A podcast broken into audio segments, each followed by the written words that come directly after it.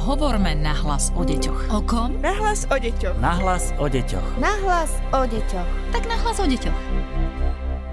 Sme spolu na jednej vlne v ďalšom podcaste na hlas o deťoch a budeme sa tentokrát rozprávať so psychologičkou Výskumného ústavu detskej psychológie a patopsychológie Juditou Malik. Dobrý deň vám želáme. Ďakujem, dobrý deň. Hovoriť budeme o tom, prečo je tak veľmi dôležitých prvých 6 rokov života v našom živote. Prečo to tak je? Je to tak hlavne preto, že dieťa je do 6 rokov vyslovene odkázané na svoju bazálnu rodinu. Čiže mm. otec, mama, najbližší príbuzný.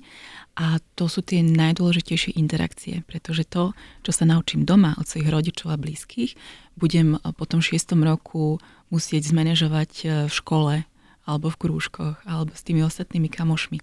Takže do troch rokov sa vyslovene vyvíja základ pre osobnosť dieťaťa a do tých šiestich už do toho vstupuje interakcia s rovesníkmi. Napríklad pán Erikson bol pán psycholog, ktorý tak krásne vymedzil presne tieto obdobia. Tak povedzte nám viac o tých jeho teóriách, lebo ste hovorili, mm-hmm. že sú veľmi zaujímavé a lajkom prístupné. Áno, áno, je to, je to veľmi také zreteľné a jednoduché. Začíname teda od narodenia po koniec prvého roku a toto štádium by sme si mohli tak nazvať, že to je štádium dôvera versus nedôvera. Jednoducho to je malé babetko, ktoré prišlo na svet, spoznáva svet a spoznáva ho cez mamičku. A mama ho v tomto období, tým ako sa k nemu správa, ako sa o neho stará, učí, či môže dôverovať tomuto svetu cez tú matku, alebo či tam sú nejaké priestory na veľkú nedôveru. A to, čo je také veľké riziko, je taká tá teória nechaj vyplakať svoje dieťa. Áno, na tu som sa práve chcela spýtať, či je to dobré, um, či môžeme napríklad novorodenca rozmaznať, ako to možno hovoria staršie ročníky, nechaj ho plakať, lebo ho rozmaznáš, neber ho na ruky, lebo ho rozmaznáš. Dá sa to vôbec v tomto prípade? Nedá sa to. A ide o to, že takéto rozmaznanie by som si mohla tak rozmeniť na drobné, že to je vlastne plánovanie udalosti dopredu s tým, aby som pre seba niečo získal. Uh-huh. Taká tá rafinovanosť. A takéto plánovanie e, dochádza k tomu v mozgu v prefrontálnej časti. A tá pri narodení nie je vyvinutá. Mm-hmm. Ano. Čiže môžem s kľudným svedomím povedať, že dieťa do dvoch rokov naozaj sa nedá rozmaznať. Môžeme ho brať na ruky, je to pre ňo iba dobré. Dávame mu ten pocit, že niečo sa deje vo mne, je mi to nepríjemné a ja plačem. A niekto sa o mňa zaujíma a chce mi s tým pomôcť. Poďme k tomu ďalšiemu štádiu. A ďalší štádium by sme mohli nazvať autonómia versus hamba a pochybnosti. To by mohlo byť okolo takého veku 18 mesiacov až 3 roky, kedy dieťa začína skúmať svoj priestor, svoje hranice, chce byť eh, takým tým skúmateľom, bádateľom, skúša sa jesť, hej? skúša, kam až vie zájsť na tých svojich malých nožičkách. A mm, práve toto je to štádium, kde môže nadobudnúť mm, vôľu, vytrvalosť.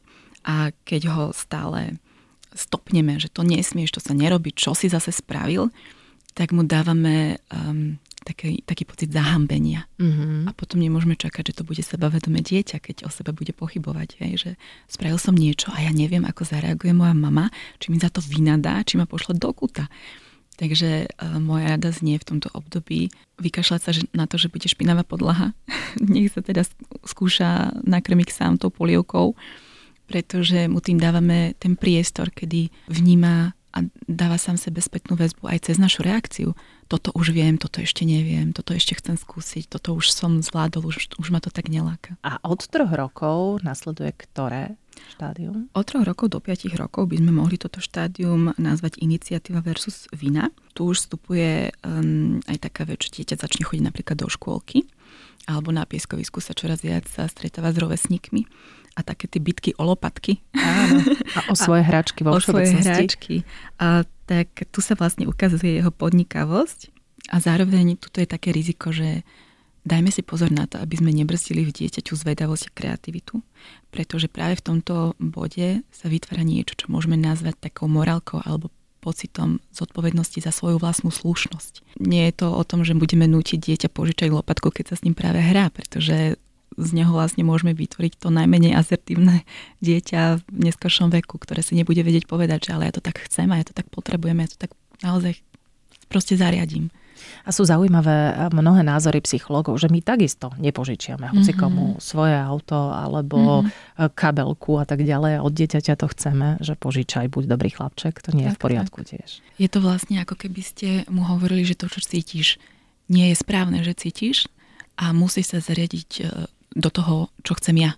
A v neskôršom veku do toho, čo chce učiteľ, tvoj partner, tvoj šéf už teraz um, ako keby zahátame cestu dieťaťu, aby, aby našlo tie svoje cestičky, ako dosiahnuť to, čo chce a potrebuje a zároveň, aby to bolo v rámci slušnosti. Hovorí sa malé deti, malé starosti, veľké deti, veľké starosti. Platí to? Vnímate aj ako psychologička, že vás možno menej kontaktujú rodičia novorodencov a viac tí rodičia, ktorých dieťa urobí prvé kroky a potom mm-hmm. aj tie ďalšie kroky životné? Je pravda, že nemám vyslovene klientov s malými babetkami, ale vysvetľujem si to aj tým, že keď sa narodí dieťa a rodičia sú naozaj v očakávaní a to dieťa konečne príde, tak e, je to veľká zmena v živote.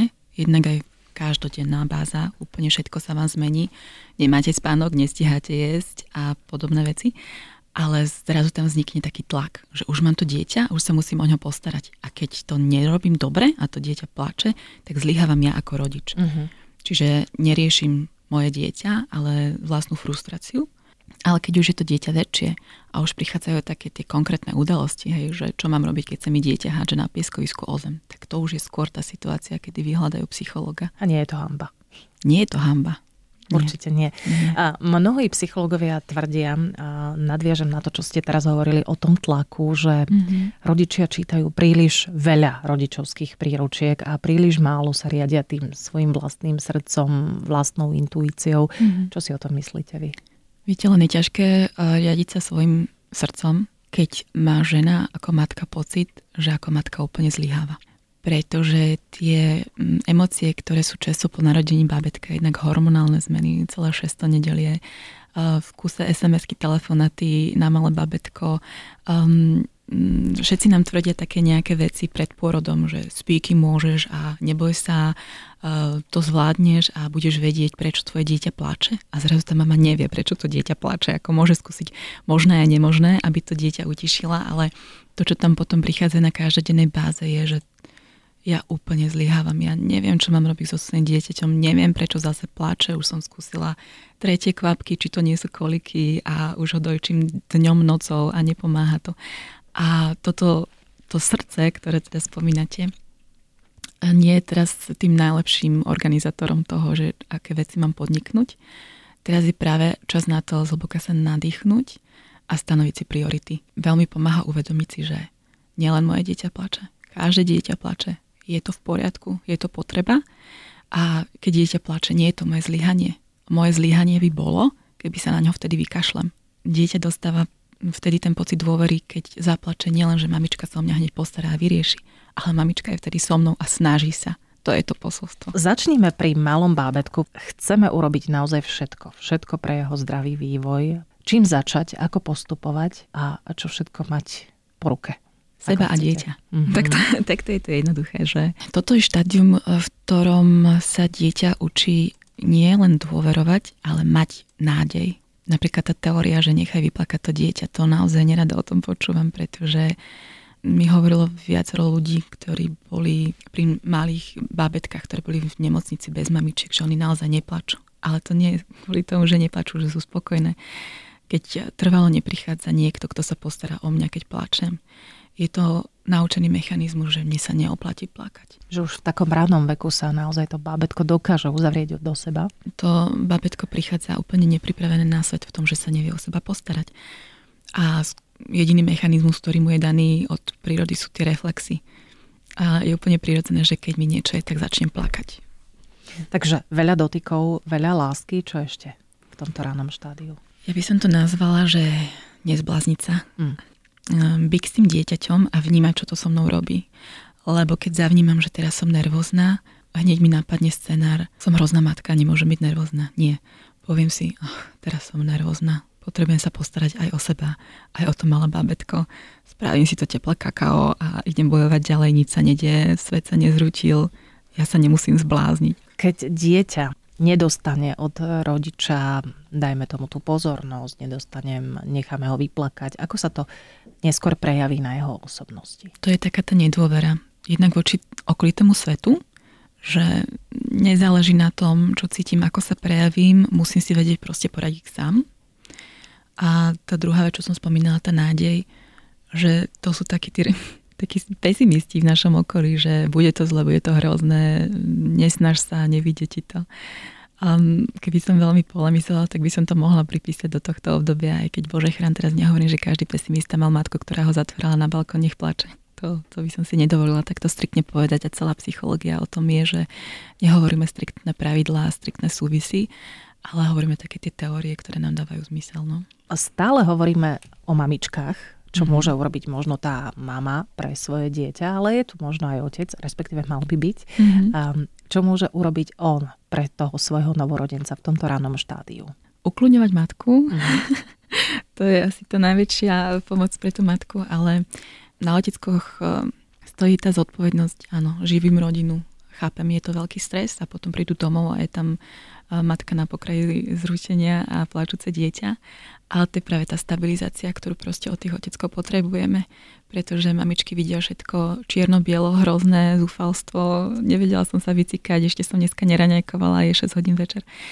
A ten otecko má byť ten, kto má zastabilizovať tú situáciu. Vidím, že si unavená, chod si na chvíľu láhnuť, budem s malým ja. To sú, to sú až zázračné veci, ktoré vnášajú pokoj do tej rodiny a ešte starí rodičia, ktorí sú takisto súčasťou rodiny, a ako oni môžu byť nápomocní v tom najradnejšom štádiu, najútlejšom mhm. detstve? Mm-hmm. Tu poviem aj, že v čom môžu byť nápomocní, aj že čo nikdy nemôžu robiť, mm-hmm. aj keď to nemôžem prikázať, ale um, ono sa stáva, že ako náhle sa narodí dieťa do rodiny, prichádzajú starí rodičia ako tá generácia, ktorí si to už zažili a majú pocit, že majú veľa rád, ako všetko zvládnuť.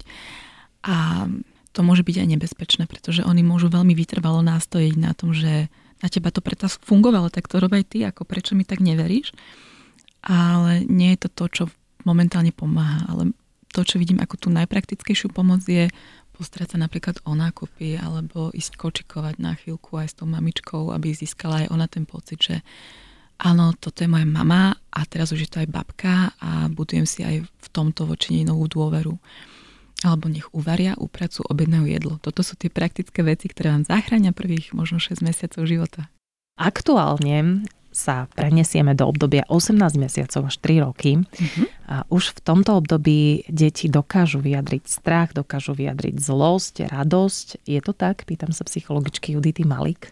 Áno, je to tak vlastne okolo toho tretieho roku života dochádza k tomu, že dieťa začína vnímať viac seba. Doteraz sa vnímalo ako súčasť matky. Mm, je to o tom, že keď babetko zaplače, lebo je hladné, pribehne maminka na dojči ho, nakrmí ho, takže dieťa žije v tom, že ja a matka sme jedno. A okolo tých troch rokov prichádza taký zlom, že ja som zvlášť, mamina je zvlášť. To, čo chcem ja, napríklad vrhnúť sa pod auto, alebo ho chcem skúmať, lebo také malé mám doma, a to je moja túžba a je tu mamina, ktorá mi to nedovolí a je tam proste nejaký konflikt a rozpor. Mm, dá sa povedať, že mamina sa stáva e, takým prvým nepriateľom? Alebo je to veľmi silné slovo? Alebo možno aj otec? Na toto nadviežem asi tou otázkou, že mnoho mamičiek práve v tomto období začína o sebe pochybovať, či sú naozaj dobré matky, lebo vnímajú, aké sú prísne, že stále, stále niečo zakazujú, prikazujú, rozkazujú a povelujú a úkolujú ale to je o tom, že keď vyjadri dieťa nejaký vzdor voči matke, otcovi a možno použije prvé nejaké výraznejšie slova alebo začne na nich kričať. Alebo aj udrie, čo sa udrie, stáva. kúše, presne tak. Tak je to znamenie toho, že je tam vytvorená práve tá silná väzba. Že si to vôbec môže dovoliť.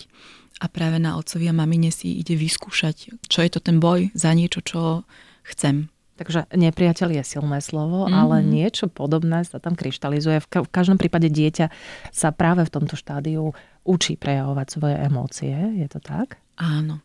Základom je, že dieťa sa učí napodobňovaním a deti sú veľmi vnímavé a veľmi citlivé a vnímajú, ako reagujeme v tých vyhrotených situáciách my a oni to potom začnú napodobňovať. Je možno takým zlomovým bodom to, že môžem poučať moje dieťa, to sa nepatrí, to sa nemá, keď to na, zase zároveň robím. Takže keď chcem, aby moje dieťa na pieskovisku požičalo tú lopatku, ale o 5 minút za mnou príde a chce si požičať mobil a ja nedovolím, tak je tam ten rozkol a dieťa má z toho zmetok a ten rozkol proste nejak vyjadri. A teraz je o tom, že ako zareagujem ja ako rodič, či už mama alebo otec, či idem teda príkladom, alebo či idem do zdôvodnenia a hovorím za seba, za moje pocity. To znamená, bojím sa ti po, požičať ten mobil, lebo ja neviem, čakám teraz dôležitý telefonát, alebo myslím si, že ešte ti nepatrí do rúk a lepšie sa zahrajeme spolu s tým traktorom. A toto sú všetko veci, ktoré zase deti navnímajú a na budúce, keď im povieme požičať tú lopatku, tak budú vedieť argumentovať, ale ja ju teraz potrebujem. Na konci tretieho roka už dieťa vníma tzv. estetické morálne city, som sa dočítala. to je vraj vzťah k dobru a k úzlu. Mm-hmm. Takže poďme rozobrať to štádium posledné od 3. do 5. prípadne do 6. roka. Čo sa tam deje s tou osobnosťou dieťaťa? Okolo 3. roku práve dochádza k magickému mysleniu. Čiže deti sú úplne naladené na to e, počúvať príbehy, rozmýšľať v príbehu, e, príbehoch. Tvoria si sami hry, ktoré sú už také aj abstraktné, už sa tam vyskytuje zlo, dobro, naháňačky, policajti, lupiči. A je to práve obdobie, kedy nasávajú taký ten pocit slušnosti, zodpovednosti, morálky, ale zároveň aj takej hamby, viny. Takže keď dieťaťu hovoríme, ty si taký a onaký, tvrdohlavý, škaredý, neposlušný, zlý, to dieťa to na seba vníma, ale nerozumie kontextu, ale rozumie, že ono je nejaké. To vlastne potom nabúrava jeho nejaký obraz o sebe. My sme hovorili mm, o rozvoji inteligencie u dieťaťa, ale mm-hmm. ako, ako rozvíjať jeho EQ, to znamená emočnú inteligenciu v tomto období, možno aj v tom ranejšom veku? Ja by som to tak pracovne nazvala, že uznávanie pocitov, pretože e, dieťa už teda zažíva nejaké pocity a emócie, ale nevie ich vyjadriť, nevie ich pomenovať a nevie ich spracovať a od toho je tam práve otec a mama, najbližšie okolie, aby, aby ho to naučili. Jednak, ako som hovorila, že môžeme mu to vysvetľovať, ale druhák, a to je to dôležité, ako sa správame. To znamená, že klasický príklad, e, dieťa nechce ísť do škôlky, tak môžem zaujať e, postoj nejakého policajta versus diktatora. Ty pôjdeš, povedal som a basta, ale to nenaučí dieťa riešiť to. To naučí dieťa, že ja niečo nechcem, ale musím to spraviť. A v školskom veku sa to potom ukáže, že nebude vedieť odísť napríklad e, zo zamestnania, kde je nespokojný, pretože šéf na neho práve praktizuje takéto tie diktátorstva, ktoré sú mu blízke, lebo ich pozná najlepšie. Mm, druhá taká rola je takého moralistu, hej, že ale všetky pekné detičky chodia do škôlky a bude ty dobrý chlapček a pozri, aká je mamička z toho smutná. Toto je cesta k tomu, že dieťa bude zaseknuté v takej citovej manipulácii po celý zvyšok života. A keď bude napríklad nespokojné v partnerskom vzťahu, nebude sa vedieť rozísť, pretože ten druhý človek by kvôli nemu trpel. A učíme ho takto, že nie je dôležité, čo chceš ty a čo cítiš, dôležité je, aby si ty mne. A to je cesta k tomu, že to dieťa sa bude celý život porovnávať ako na to teda ísť? To je práve to uznanie pocitov. To znamená, že čúpnem si k tomu dieťaťu a idem to pomenovať, že mne sa zdá, že tebe sa dneska naozaj nechce ísť do tej škôlky. A dieťa spozornie, pretože zrazu má pomenované to, čo cíti. Keď získame ten záujem dieťaťa, je to výborné, pretože sa môže spýtať napríklad, áno, a musím tam ísť. A teraz už je na mne, aby som zase, teraz som pomenovala jeho pocit a teraz pomenujem svoj, že počúvaj, ale aj mne sa stáva, že niekedy nechce sa ísť do tej roboty a dieťa zase spozorne, že aha, takže to nielen ja tak mám, to je moja veľká úžasná mamina alebo tatino tak majú, takže vedia, o čom hovoria. A potom to príde takéto rozuzlenie, že vieš, čo vtedy robím ja? A to už máme dieťa úplne získané na spoluprácu, lebo tu naozaj chce vedieť. A poviem mu to, čo funguje na mňa, hej, že mne tak pomáha, že neviem, idem dlhšou trásou do, do práce a pritom ešte nad niečím rozmýšľam, alebo že si stanovím nejakú chvíľu v tej robote, na ktorú sa môžem tešiť, že skočím ešte za kolegyňou a porozprávame sa o tom, čo ma zaujíma. A to dieťa proste počúva tie naše stratégie a môžeme sa ho na konci spýtať, že tak čo, ako to vidíš ty? A môže povedať, a niekedy sú to neuveriteľné banality. Ja už som počula, že dieťa spravil teda cirku, že nechce ísť do školky a riešením bolo, že on si sám nevybral, ktoré si dá nohavice. A došlo sa k tomu, že dobrá, keď si vyberieš teda tie nohavice ty sám, tak pôjdeš do tej škôlky? Samozrejme. Proste správame z tých detí niekoho, kto si vie pomenovať pocity, vie pochopiť, že s tými pocitmi sa dá pracovať a vie nájsť to nejaké riešenie. Keby sme to mali zhrnúť, pretože naozaj sú pred nami posledné minúty, čo u detí do 6 rokov najviac rozvíjať? Mohla by som to veľmi všeobecne nazvať, že citovú väzbu.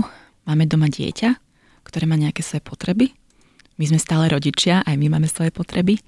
Takže vnímam, čo sa deje v dieťati a zároveň vnímam, čo sa deje vo mne. A keď to mám preskúmané, tak idem do otvorenej debaty alebo do nejakého pomenovávania alebo otázok, keď vytvoríme ten priestor, že dieťa sa nemusí hambiť niečo povedať, že dieťa není už v zárodku zastavené ticho, buď teraz sa ponáhlame, tak vytvárame niečo, čo si to dieťa vezme do celého svojho ďalšieho života. To znamená byť si vedomý, že aj ja som dôležitý, aj to, čo ja cítim, je dôležité a že je dôležité aj to, že keď to vyjadrím, tak sa za to musím vedieť nejako postaviť, nejako o tom hovoriť a nejak sa nenechať zastaviť. Čiže budujme si také asertívne sebavedomé deti. Ale zároveň nezabúdajme ani na seba. Samozrejme. Pretože my sme rodičia, my sme starí rodičia a podobne a máme takisto svoje potreby a z mhm. nás vlastne to dieťa dosť ťaží a vychádza. Ďakujeme veľmi pekne za návštevu v štúdiu. A samozrejme, že je to veľmi široká téma, ale nie ste tu posledný krát, dúfam. Judita Malik bola našim hostom z Výskumného ústavu detskej psychológie a patopsychológie. Ďakujeme veľmi pekne. Ďakujem aj ja, do počutia. Podcast Nahlas o deťoch realizujeme v rámci národného projektu štandardizáciou systému poradenstva a prevencie k inklúzii a úspešnosti na trhu práce.